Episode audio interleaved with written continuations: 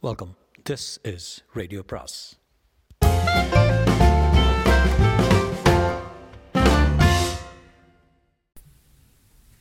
அனைவருக்கும் அன்பு வணக்கம். சு வெங்கடேசனின் காவல் கோட்டம் பாகம் ஒன்று அத்தியாயம் நான்கு. மறுநாள் அதிகாலையிலேயே தனியாக திரும்பி வந்து காத்திருந்தார் தம்மையா பூஜைக்கு போகும் வழியிலேயே இவரை பார்த்துவிட்ட நாகவர் அவனை எங்கே? என்று உருமினார். எதுவும் பேசாமல் நின்றார் தம்மையா? அவன் என்ன சொன்னான்? பயந்து கையெடுத்து கும்பிட்டார் என்ன சொன்னான்? சொல்லு. குரல் ஓங்கி ஒலித்தது. உடனே நீங்கள் விஜயநகருக்கு கிளம்ப வேண்டுமா? மறுத்தால் ம். தலையை வெட்டி எடுத்து வர சொன்னார். தம்மையாவை வேகமாக நெருங்கிய நாகமர் அனல் பறக்கும் விழிகளோடு கத்தினார். வெட்டுடா! வெட்டு தம்மையா கூப்பிய கையை இறக்கவில்லை. டேய் இவனை இழுத்து போய் சிறையில் என்று அங்கு நின்றிருந்த காவலர்களிடம் சொல்லிவிட்டு பூஜைக்கு வேகமாக போனார். நெற்றியில் திருநீரோடு திரும்பி வந்த நாகமர் போத்தி நாயக்கரை அழைத்து யோசிக்க அவகாசம் வேண்டும் என்று சொல்லிவிட்டு வா என்று விஸ்வநாதனிடம் சொல்லிவிட்டு வா என்று விஸ்வநாதனிடம் அனுப்பினார். இரண்ட சிறைக்குள் நிலை கொள்ளாது நின்றிருந்தார் தமையா. பழைய நினைவுகள் நிகழ்வுகள் எல்லாம் மனதில் அலைமோதின. பிள்ளை வரம் வேண்டி நாகமர் காசிக்கு போனபோது இவரும் பாலமு கொண்ட முத்தையாவும் தான் ஆளுக்கு ஐம்பது குதிரைகளுடன் பாதுகாப்பு சென்றனர். காவிக்கொடி ஏந்தி போன இருவார யாத்திரை. போர்களுக்கு இடையேயான ஓய்வு காலம் அது. நரசநாயக்கர் அப்போது விஜயநகர மேற்பாவையில் இருந்தார். நாற்பத்தெட்டு நாள் காசிவாசம். கங்கையில் குளித்துக் கொண்டிருக்கையில் ஒரு நாள் தம்பையா கேட்டார் சுவாமி உங்களுக்கு பிள்ளை பிறந்தால் அவரிடமும் நாங்கள் குமார வர்க்கமாய் நிற்கும்படி நீங்கள் ஏற்பாடு பண்ண வேண்டும். ஏண்டா கிண்டல் பண்ணுறையா கதை இப்படி திரும்பும் என்று எதிர்பாராத தம்மையா இல்லை பரம்பரையாய் உங்களிடமே இருக்க வேண்டும் என்று இழித்தார் ஒரு நாள் கோவிலில் இருந்து திரும்புகிற வழியில் பண்டாரி ஒருவன் நனைந்த உடையுடன் நீர் சொட்டும் ஒரு மரகத லிங்கத்தை தூக்கி வந்து நாகவனிடம் கொடுத்தார். துவாரகா கட்டடத்தில் நீருக்குள் இருக்கும் தன்னை எடுத்து தட்சிண தட்சிணத்திலிருந்து வந்திருக்கும் ராஜாவிடம் சேர்ப்பித்து விடுமாறு கனவில் விஸ்வநாதர் வந்து சொன்னார் என்றான். கூடவே மண்டபத்துக்கு வந்து பொற்காசுகளை வாங்கி போனான். அன்றிலிருந்து லிங்கத்தை பாதுகாப்பு பாதுகாத்து கொண்டு வந்து சேர்க்கிற பொறுப்பு இவருக்கும் மற்ற வேலைகள் முத்தையாவுக்கும் என்றாயின. நாகவநாயக்கரை கண்டுவிட்டால் நரசநாயக்கர் எழுந்து வந்து வரவேற்று தானே பேசுவார். ராயர் இளவரசராக இருந்தபோது கிருஷ்ணா கிருஷ்ணா என்று வாய்க்கு வாய் கூப்பிட்டு கொண்டு பிரியமாய் இருந்தவர் தானே இவர். கலிங்கராஜா ஆந்திரத்திற்குள் நுழைந்தபோது இவர் தலைமையில் தானே இளவரசர் கிருஷ்ணதேவராயர் சண்டைக்கு போனார். கஞ்சம் மலை வரை விரட்டிவிட்டு வந்தார்கள். நடை வண்டியை விட்டு ஓடி திரிந்தபோது விஸ்வநாதன் தம்மையாவை தம்மையாவின் தலைப்பாகையை அவிழ்த்து விளையாடுவான். இவர்தான் நீச்சல் சொல்லி தந்தவர். பயிற்சி களங்களிலேயே எப்போதும் விளையாடி திரிவான். விஜயதசமியின் போது சிறுவர்கள் போட்டியில் எல்லோரையும் ஜெயித்தவன் ராயர் கண்ணில் பட்டுவிட்டான் அரண்மனையிலேயே கிடந்து அவரோடு வேட்டைக்கு போய் பதினாறு வயதிலேயே சண்டைக்கு கிளம்பிவிட்டார். தனது படைப்பொறிப்பை அவனிடம் அப்போதே விட்டுவிட்டார் நாகவர். அவன் தானே முன்னுக்கு இறங்கி அடிக்கிறவன். பிடித்த கோட்டைகளில் நாகமரை காவலுக்கு வைத்துவிட்டு போகிறார்கள். இந்த வயதிலும் மண்டலேஸ்வரராக இருக்கிறார். இதைவிட என்ன வேண்டும்? அவனோ ராயருக்கு செல்லப்பிள்ளை. மருமகளோ ராயருக்கு சொந்தக்காரி. இவர் ஏன் புத்தி மோசம் போனார்? தீபங்கள். ஆயிரம் ஆயிரம் தீபங்கள். சிற்றலைகளில் மிதந்து ஆடி ஆடி போகும் சுடர்கள். இருளில் தகதகக்கும் தங்கமணி ஆரங்கள். நதியோடு போகும் நட்சத்திரங்கள். அம்பாவின் இடுப்பிலிருந்து அவன் பார்த்து கொண்டிருக்கிறான். அந்த காட்சியை எத்தனையோ நூறு முறை நினைவில் மீட்டியிருக்கிறான். நினைவுகளில் பின்னோக்கி போக போக அதுவே ஆதி காட்சியாக எஞ்சுகிறது. எத்தனையோ கார்த்திகைகளை துங்கபத்திரையை பார்த்திருக்கிறான். ஒருமுறை ராஜம மகேந்திரகிரி கரையில் கோதாவரியிலும் பார்க்க வாய்த்தது. ஏனோ ஆதி காட்சியின் இனிமே பிறகு எட்ட முடியவில்லை. மாதங்க மலைக்கு பின்னே நிலவு மிதக்கும் கோலம். மாளிகை மாடத்தில் அம்பாவின் மடியில் படித்து படுத்து பா பார்த்து கொண்டே எத்தனையோ நாள் கண்ணயர்ந்திருக்கிறான் அந்த குன்று மட்டும் அப்படியே நிற்க நிலாக்கள் வெவ்வேறு இடங்களில் வேறு வேறு வடிவங்களில் இருக்கும். இன்று அதே பாடத்தில் இவள் மடியில் படுத்தவாறு கிருஷ்ணன் தூங்கியிருப்பான். பாடி வீட்டில் தூங்காத கண்கள் மூடியிருக்க விஸ்வநாதன் காட்சிகளில் லயித்திருந்தான் பின்னர் வழக்கம் போல இவள் முகம். கூர்ந்த கண்கள் இலக்கையே நோக்கியிருக்க.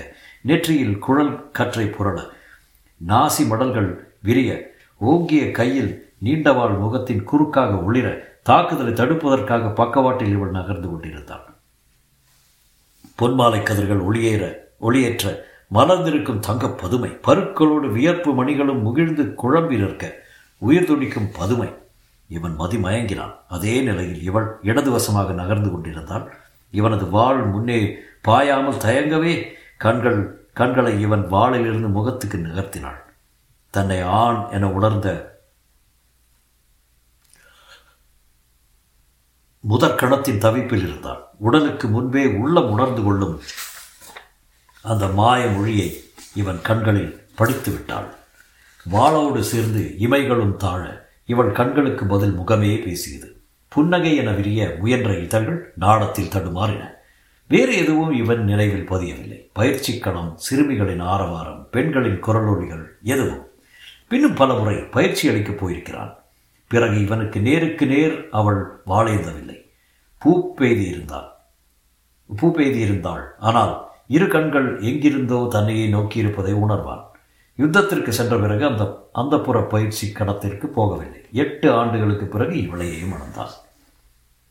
இந்த முகம்தான் எங்கெங்கோ கூடாரங்களில் காயமுற்று கிடந்த வேலைகளில் வலியை ஆற்றியது. ஏதேதோ நிலங்களில் போர் முகத்தை நோக்கி இவன் குதிரை போனபோது கூடவே வரும் நிலவைப் போல இந்த முகம் வந்தது.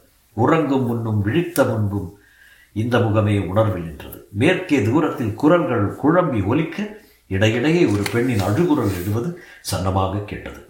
விஸ்வநாதன் வெளியே வந்து குதிரையில் ஏறினான். தொடரவிருந்த மெய்க்காப்பாளர்களை தடுத்துவிட்டு மேற்கு நோக்கி போனான்.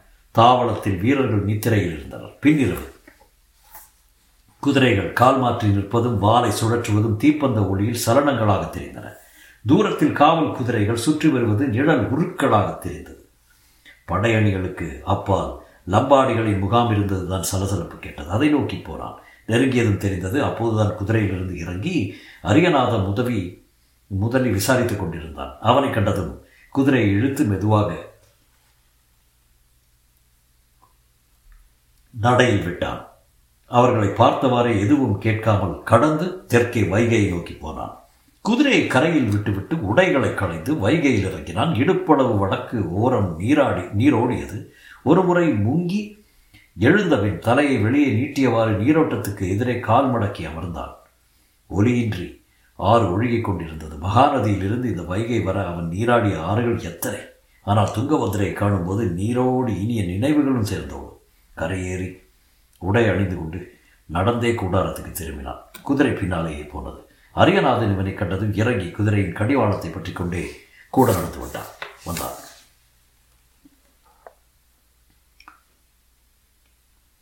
வேறொன்றும் இல்லை வழக்கம் போல லம்பாடி பெண்கள் திருட கிளம்பியிருக்கிறார்கள். கிழவர்கள் பார்த்து கண்டிக்கவும் கசம் சாகிவிட்டது. நீ என்ன சொன்னாய்? கொட்டியம் படையில் ஒழுங்கு கட்டாயம். இனி திருடப் போய் பிடிபட்டால் தண்டனை கிடக்கும் என்று எச்சரித்தேன். லம்பாடிகளை பாராட்ட வேண்டும். உள்ளுக்குள் எவ்வளவு பிரச்சனைகள் இருந்தாலும் கௌரவத்தை விட்டுக் கொடுக்காமல் சமாளிக்கிறார்கள். திருடன் நம் படைக்குள் இருக்கிறான். காதல் திருடன். அழுது கொண்டிருந்தவள் நடுத்து வயது நடுத்தர வயது பெண். அருகில் சாட்டை கம்போடு நின்றவன் அவன் கணவனாக இருக்க வேண்டும். நாம் திருடன் திருடனை கண்டுபிடிக்க வேண்டியது உன் பொறுப்பு. விஷயம் வெளியே தெரியாமல் லம்பாடிகளை போய் போல் சமாளிக்க முடிந்தால் நல்லது. ஆளை கண்டுபிடித்து விட்டால் குதிரை வாங்கி கொண்டு அவனை விரட்டிவிடு ஊருக்கு நடந்தே போய் சேரட்டும். விஜயதசமிக்கு பிறகு வந்து மீண்டும் சேரச் சொல். அரியநாதன் தலையாட்டி விட்டு குதிரையில் ஏறி தன் இடத்துக்கு திரும்பினான். அரியநாதனுக்கு இருபத்தி நாலு வயது. விஸ்வநாதனை விட ஆறு ஆண்டுகள் இளையவன். காஞ்சிபுரத்துக்கு அருகில் உள்ள மேய்ப்பாடு பிறந்த ஊர். வறுமையால் சின்ன வயதிலேயே வேலை தேடி விஜயநகருக்கு போனவன். நாகமரின் படையில் எடுபடி வேலையில் சேர்ந்தான். தெலுங்கு படித்தான். வேலைகளில் காட்டிய சாதுரியத்தால் நாகமரின் கவனத்தை ஈர்த்தான் கணக்கில் கெட்டிகார கெட்டிக்காரனாக இருந்ததால் உதவி கணக்கனானான். பிறகு விஸ்வநாதன் நம்பிக்கை நம்பிக்கைக்கு உரியவனாகி படை போருக்கு போகும்போதெல்லாம் பண்டம் பராமரிப்பு மேற்பார்வைகளுக்காகவே கூடவே போவான்.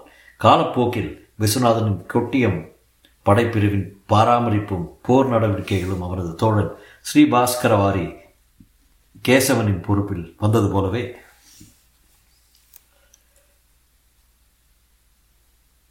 மற்ற நிர்வாக வேலைகள் அனைத்தும் அரியநாதனின் கீழ் வந்துவிட்டன. அவனது உழைப்பும் அக்கறையும் மதியுகமும் தான் காரணம். பெரும் போர்களின் போது சந்திரகிரியிலிருந்து நாகமரின் படைகளும் வந்து சேர்ந்து கொள்ளும். காயப்பட்டவர்களை பராமரிப்பதிலும் வீரர்களின் தேவைகளை நிறைவேற்றுவதிலும் விஸ்வநாதன் கண்டிப்பானவன். அதை சமாளிப்பதுதான் இவனுக்கு பெரும்பாடு. விஸ்வநாதனை கண்டு இவன் பிரமித்து நின்ற சம்பவங்கள் உண்டு. கடவுளுக்கு சமமான ராயருக்கு பக்கத்தில் நிற்கிறான். என்பதெல்லாம் அல்ல. அதெல்லாம் பார்த்து பழகி போய்விட்டது. விஸ்வனுக்கு பதிமூன்று வயதான போதே ராயர் அவனை வேட்டைக்கு கூட்டி போய்விட்டார். பதினாறு வயதான போது கொண்ட வீட்டை ஆக்கிரமித்த பிரதாப ருத்ர கஜபதியை விரட்டியடிக்கும் போர் தொடங்கியது. படைகளுக்கு தலைமை ஏற்றுப்போன திம்மரசு கோட்டையை கைப்பற்ற முயற்சித்தும் முடியாமல் முற்றுகையை நீட்டியிருந்தார். உதயகிரியிலிருந்து குடும்பத்தோடு திருப்பதிக்கு யாத்திரை போயிருந்த ராயர் கொண்ட வீடு வரும்போது விஸ்வனையும் அழைத்து வந்திருந்தார். ராயர் அங்கு வந்து பிறகுதான் கோட்டையை கலிங்கர்கள் மேலும் வலுப்படுத்தியிருப்பது தெரிந்தது. கோட்டை மலை இருந்துதான் யானை குதிரைப்படைகளால் பயனில்லை மலை மேலேயே மரங்களால் ஆன உருளும் பிரம்மாண்டமான பரன்கள் கட்டும் வேலை இரண்டு மாதம் நடந்தது. சமையல் வேலைகளில் ஒத்துழைத்த அரியநாதன் அப்போது பரன் வேலைகளுக்கு போய்விட்டான் அப்போது அவனுக்கு பத்தே வயது. ராயர் நாகமரிடம் பேசி அனுமதி வாங்கினார். கொட்டியம் படைகளோடு மேலும் இருபதாயிரம் காலாள் வீரர்களையும் இரண்டாயிரம் வேடர்களையும் இணைத்து விஸ்வநாதனை அதற்கு தளபதியாக்கினார். அமைச்சர் திம்மரசுக்கு அதில் விருப்பமில்லை. திம்மரசு நரசிநாயக்கர் காலத்திலேயே வேலையில் இருப்பவர் ராயரை வளர்த்தவர். ஆனால் ராயர் பிடிவாதமாக நின்றார். அவர் கோபம் எல்லோருக்கும் தெரிந்ததால் விஷயம் அத்தோடு போயிற்று. போர் தொடங்கி முதல் நாள் முதல் இரண்டு நாட்களுக்கு பிறகு மதிலுக்காகத்தான் உக்கிரமான சண்டை நடந்தது. கொட்டியம் வீரர்களை தாக்குதல் அது. நிலாக்காலத்துக்காக காத்திருந்து தான் தொடங்கியிருந்தார்கள். இரவு பகலாக யுத்தம் நடந்தது. பாதிக்கு மேல் விஸ்வன் வேடர்களை இழுத்திருந்தான். மூன்றாம் நாள் காலை தெற்கு மதிலை தான் முதலில் பரன்கள் அணைந்தன. விஸ்வநாதன் முதல் அணியுடனேயே மதிலில் குதித்து விட்டான். இரண்டாயிரம் பேருக்கு மேல். அப்போது இழந்தாலும் சற்று நேரத்திலேயே தெற்கு மதிலை கைப்பற்றி விட்டான். அன்று மாலைக்கு முன்பே போர் முடிந்துவிட்டது உயர் தளபதிகளும் கலிங்க இளவரசன் வீர பத்ராவும் சிறைப்பட்டனர். தொடர்ந்து கெந்துக்கூரு வினுகொண்டா வெள்ளங்கொண்டா கோட்டைகள் விழுந்தன. விஜயநகரம் திரும்பியது. ராயர் செய்த காரியம் சபையோருக்கு மேலும் வியப்பளித்தது. அரசருக்கு வலதுபுறம் நிற்கும் தளபதி ஒருவன் இடத்தையும் அரசருக்கு தாம்பூலம் தரும் மரியாதை பெற்ற பிரபுவை பின்னர் இருக்கும் தலைமை மேற்காப்பாளன் பணியையும் ஒன்றாக்கி விஸ்வநாதனை நியமித்தார். ஓராண்டுக்கு பின் பெஜ பெஜவாடாவுக்கான போர் தொடங்கியது. பதினோரு மாதங்களில் அதோடு கம்பம் நலகொண்டா தேவரகொண்டா கோட்டைகளையும் கலிங்கத்திலிருந்து விடுவித்து நிலைப்படைகளை நிறுத்திவிட்டு திரும்பி வந்தார். மறு வருடம் கோதாவரி மண்டலத்துக்கான போர் ராஜ மகேந்திரகிரி விசாகை துறைமுகத்தை வென்று சிம்மாசனம் போய் வராக நரசிம்மரை வணங்கிவிட்டு பொட்டலூரில் ஜெயதம்பத்தை நிறுவினார். விஸ்வநாதனுக்கு இருபது வயதான போது அவன் தனித்து நடத்திய போர் பிரசித்தி பெற்றுவிட்டது. ஹசன் அலி கான் என்று பாவினி தளபதி வேட்டைக்கு விஜயநகர ஊர்களின் வழியாக போயிருக்கிறான். கிணற்றில் நீர் இறைத்துக் கொண்டிருந்த ஒரு கம்மாள பெண்ணை சிறை எடுத்துக்கொண்டு பாமினி எல்லைப்புற கோட்டையான ரத்னகிரி துர்க்கத்திற்கு போய்விட்டான். பாலமு கொண்ட முத்தைய நாயக்கரின் பாளையத்துக்கு சொந்தமான கிராமங்கள் அவை. அவர் அந்த பெண்ணை மீட்பதற்காக கண்டரக்கோட்டையிலிருந்து கம்மவாறு வீரர்களை கூட்டிக் கொண்டு போய் மோதி பார்த்தால் முடியவில்லை. நாட்கள் கடந்து கொண்டிருந்தன. வடமண்டலத்து ஐவகை கம்மாளர்களும் ஒன்று கூடி விஜயநகரம் வந்து சிற்பிகளோடு சேர்ந்து போய் ராயரை கண்டு மனு கொடுத்தனர். அந்த பெண்ணை திருப்பி கொண்டு வரும் வரை வேலை செய்ய மாட்டோம் என்று மனுவில் கண்டிருந்தது. அப்போது விஜயநகரில் விட்டலர் கோவிலில் வசந்த மண்டப பணியும் அரண்மனை ராய ராமர் கோவில் மதில் சிற்ப வேலைகளும் நடந்து கொண்டிருந்தன. ராயர் வேலைகளை நிறுத்த வேண்டாம் என்று கேட்டுக்கொண்டார் கொட்டிய படைகளோடு மட்டும் விஸ்வநாதன் வடக்கே போனான். ரத்னகிரி துர்க்கத்தின் அதிமு அதிபதி வல்லாகான் எதிர்வரும் படையின் அளவை கண்டு கேட்டு தைரியமுற்று கோட்டையிலிருந்து ஹசன் அலியோடு இறங்கி தெற்கே வந்தான். ரத்னகிரி குன்றுகளுக்கு பத்து கல் தள்ளி இரு படைகளும் மோதிவிட்டன. காலால் எண்ணிக்கை சமமாயிருந்தாலும் அவர்களிடம் குதிரைகள் இருமடங்கு இருந்தன. முப்பதாயிரத்துக்கு மேல் இருக்கும் கோல்கொண்டா நோக்கி போனான் ஹசன் அலியின் குதிரைகளும் ரத்னகரின் நிலைப்படையோடு சேர்ந்திருந்தன. அந்த வலிமையால் தான் பரந்தலையில் மோத துணிந்திருந்தனர். நண்பகலுக்கு சற்று முன் ஆரம்பித்தது போர். வல்லாக கான் வல்லா கான் பின்னே காத்திருக்க ஹசன் அலியின் குதிரை அணிகள் தான் முன்னுக்கு மோதின. விஜயநகர காலால் அணிகள் சிறகுகளிலும் யானைப்படை பின்னில் இருந்தன. யாரும் முன்னேறிவிட முடியாத சமய சம்பளத்தினுடனே நேரம் கடந்து கொண்டிருந்தது. முத்தைய நாயக்கர் விஸ்வநாதன் அணிக்கு அருகில் இருந்தார். திடீரென்று அவன் குதிரை அச்சுதன் அவர் கண்ணில் பட்டது. அவரின்றி குதிரை மட்டும் தனித்து களத்தில் அலைமோதி கொண்டிருந்தது. முத்தைய நாயக்கர் பயந்து போய் அவனை தேடினார். சற்று தூரத்தில் மண்ணில் மயங்கி கிடந்தான். காயங்களில் கடும் இரத்தப்போக்கு இருந்தது. அவனை தூக்கி கொண்டு பின்னில் இருந்து ஒரு அணியையும் பாதுகாப்புக்கு அழைத்து கொண்டு ஐந்து கல் பின்வாங்கி ஒரு குளக்கரையில் அவனை இறக்கினார். வைத்தியர்களின் கவனிப்பில் அவனை விட்டுவிட்டு திரும்ப களத்துக்கு போனார். கையிலும் தொடையிலும் ஆழமான ஈட்டிக்காயங்கள் இருந்தன. அதனால் தான் பெரும் இரத்தப்போக்கு ஆகியிருந்தது. அது தவிர குதிரை குளம்படிகளில் மிதிப்பட்ட காயங்கள் உடலெல்லாம் இருந்தன. வைத்தியர்கள் காயங்களை தைத்து மருந்து வைத்து கட்டினர். அரியநாதன் அருகிலேயே இருந்து கவனித்துக் கொண்டிருந்தான். மாலையில் அவனுக்கு நினைவு திரும்பியது. கொட்டியம் படைகள் தாக்கு பிடிக்க முடியாமல் பின்வாங்கி பின்வாங்கி கடைசியில் முற்றாக களத்தை கைவிட்டுவிட்டு பேரிழப்புகளுடன் திரும்பி வந்தனர் இரவு நெருங்கிவிட்டதால் முதல் முகம்மதியர்கள் துரத்தி வராமல் பின்னுக்கு போய் தண்டு இறக்கிவிட்டனர் நடக்கும் நிலையில் காயப்பட்டிருந்தவர்கள் மட்டுமே திரும்பி வந்திருந்தனர். பந்தங்களை கொளுத்தி போய் இனிமேல் தான் மற்றவர்களை தூக்கி வர வேண்டும். குழி வெட்டி பிணங்களை புதைக்கும் வேலை அதே அதிகாலையில் தொடங்கும். தோற்று திரும்பியதை கேட்ட விஸ்வநாதன் கடுங்கோபம் கொண்டான். கடந்த நான்காண்டுகளில் அவன் கண்ட முதல் தோல்வி. அதை அவன் மனம் ஏற்க மறுத்தது. கேசவனையும் முந்தைய நாயக்கரையும் அழைத்து உணவுக்கு பிறகு இன்றிரவே மீண்டும் தாக்குதல் தொடர வேண்டும் என்று யானை படையை தயார்படுத்துமாறு உத்தரவிட்டார். முதல் ஜாமத்திலேயே படை கிளம்பிவிட்டது. எவ்வளவோ தடுத்தும் கேளாமல் விஸ்வநாதன் பிடிவாதமாக இருந்ததால் அவனை ஒரு யானையில் அம்பாரியில் தூக்கி வைத்தனர். கிழக்கே சுற்றி வளைத்து போய் நூறு யானைகளும் மேற்கிலிருந்து நூறு யானைகளும் தாக்குவதாக ஏற்படும் ஏற்பாடு. நடுவே குதிரை அணிகள் முன்னேறும். பின்னணியில் காலாள் வீரர்கள். யானைகளின் முதுகில் இருபுறமும் இரண்டு அவதாரிகள் இருந்தன. பக்கத்து பக்கத்துக்கு நாலாக எட்டு ஈட்டி வீரர்கள் காலையில் நேர் தெற்கே விரட்டி போகலாம் என்று முகாமில் ஓய்வெடுத்துக் கொண்டிருந்தனர் முகமதியர்கள். தோற்று ஓடியவர்கள் உடனே இரவிலேயே திரும்பி வருவார்கள் என்று அவர்கள் எதிர்பார்த்திருக்க முடியாது. அதுவும் எதிரின் இழப்பு கடுமையாக இருக்கும்போது. கிளம்பும் போது யானைகளுக்கு லேகிய உருண்டைகளை ஊட்டி விட்டிருந்தனர். காலிலே கூர்முனை இரும்பு காப்புகளை மாட்டி காதிலே சாலுவிகைகளை சுருட்டி வைத்து பாகர்கள் துரட்டி கொண்டு இழுத்தனர். ஏற்கனவே உன்மத்தத்தில் இருந்த யானைகள் இப்போது வெறி கொண்டு பாய்ந்தன. முகமதியர்கள் யானை பிள்ளைகள் கேட்டு சுதாரித்து அணியமாவ அணியமாவதற்குள் யானைகள் முகாமுக்குள் புகுந்து விட்டன. அதகலமாகி விட்டது. உயிர் தப்பினால் போதும் என்று நாலா திசையிலும் சிதறி ஓடத் தொடங்கினார். தெற்கே ஓடிய குதிரைகளையும் வீரர்களையும் கொட்டிய வீரர்கள் மறித்தடித்தனர். அதே வேகத்தோடு ரத்னகிரியை நோக்கி போகுமாறு விஸ்வநாதன் உத்தரவிட்டார். தோற்று ஓடியவர்களை உள்ளே விடுவதற்காக ரத்னகிரியின் கோட்டை கதவுகள் திறந்தன. வடக்கே அவர்கள் விரட்டி சென்ற விஜயநகர குதிரைகளும் தொடர்ந்து யானை கோட்டைக்குள் நுழைந்து விட்டன. யானைகளும் கோட்டைக்குள் நுழைந்து விட்டன. சண்டை தொடர்ந்து நடந்தது. கோட்டைக்குள் இருந்த வீரர்கள் இருளில் ஒளிந்திருந்து தாக்கினார்கள். சூரியன் எழுந்தவுடன் நிலைமை அவர்களுக்கு பாதகமாயிற்று.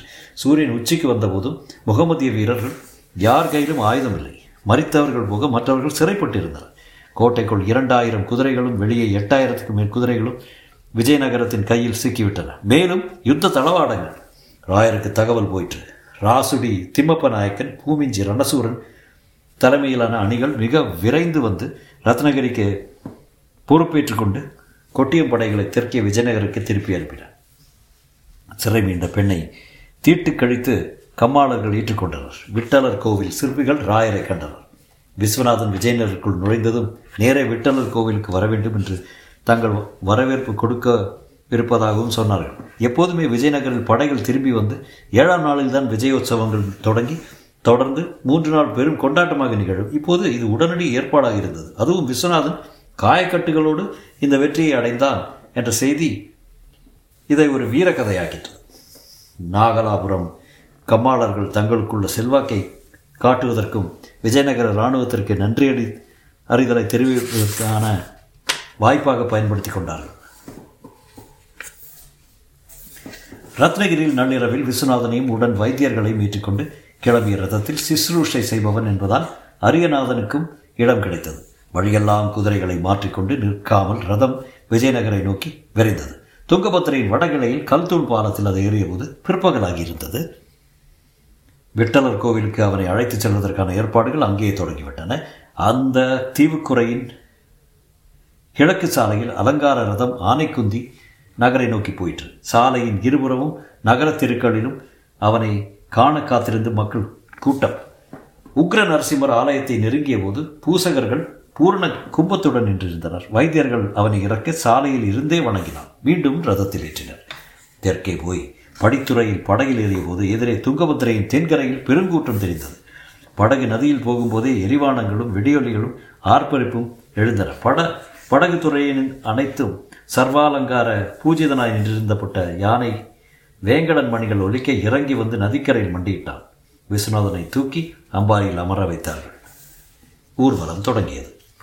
வராக கொடி ஏந்திய குதிரை வீரன் முன் சென்றான் குதிரை வீரன் முன் சென்றான் வராகத்துக்கு மேல் சூரிய சந்திர முத்திரைகளுடன் கட்டாரி ஒளி வீச கொடி காற்றில் படபடத்தது. அவனுக்கு இருபுறமும் நாற்பத்தி ரெண்டு பதாகைகள் ஏந்தி குதிரைகள் சென்றன. நாற்பத்தி ரெண்டு ஆளுநர் மண்டலங்களை குறிப்பவை அவை. வருவது வேங்கடன் என கண்ட கூட்டத்தின் உற்சாகம் வாழ் வாழ்த்துளிகளில் வெளிப்பட்டது. விட்டலர் ஆலயம் புறநகரில் வெளியே இருந்தது. படகுத்துறை சாலையின் இருபுறமும் மண்டபங்களின் மேற்கு மேத்தளத்திலும் மரங்களிலும் பாறைகளின் மேலும் மக்கள் தொற்றியிருந்தனர் தெற்கே ஒரு கல் தூரம் கடந்தபின் உள்கோட்டை மதலின் கிழக்கு தோரண வா வாயிலில் நுழைந்தான் வேங்கடன் கல் தளமிட்ட பெருவழி தொடங்கியது. இருபுறமும் கூட்டம். மேற்கே தொலை தூரத்தில் விட்டலரின் ராஜகோபுரம் தெரிந்தது.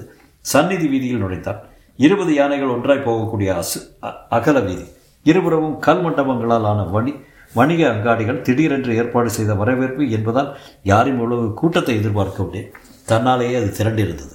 விஜயோத்சவங்களை விட இப்போது எழும் ஆர்ப்பரிப்பு உணர்ச்சிகரமாக இருந்தது. கையை தூக்கி வணங்கக்கூட முடியாமல் இருந்தார் விஸ்வநாதன். வீதியின் இருமரங்கும் அங்காடி கூரைகளிலும் ஆட்கூட்டம். பூக்களை தூவி வீசினான். நிதானமாக காலெடுத்து நடந்து சென்றான் வேங்கடன் தொடரும்.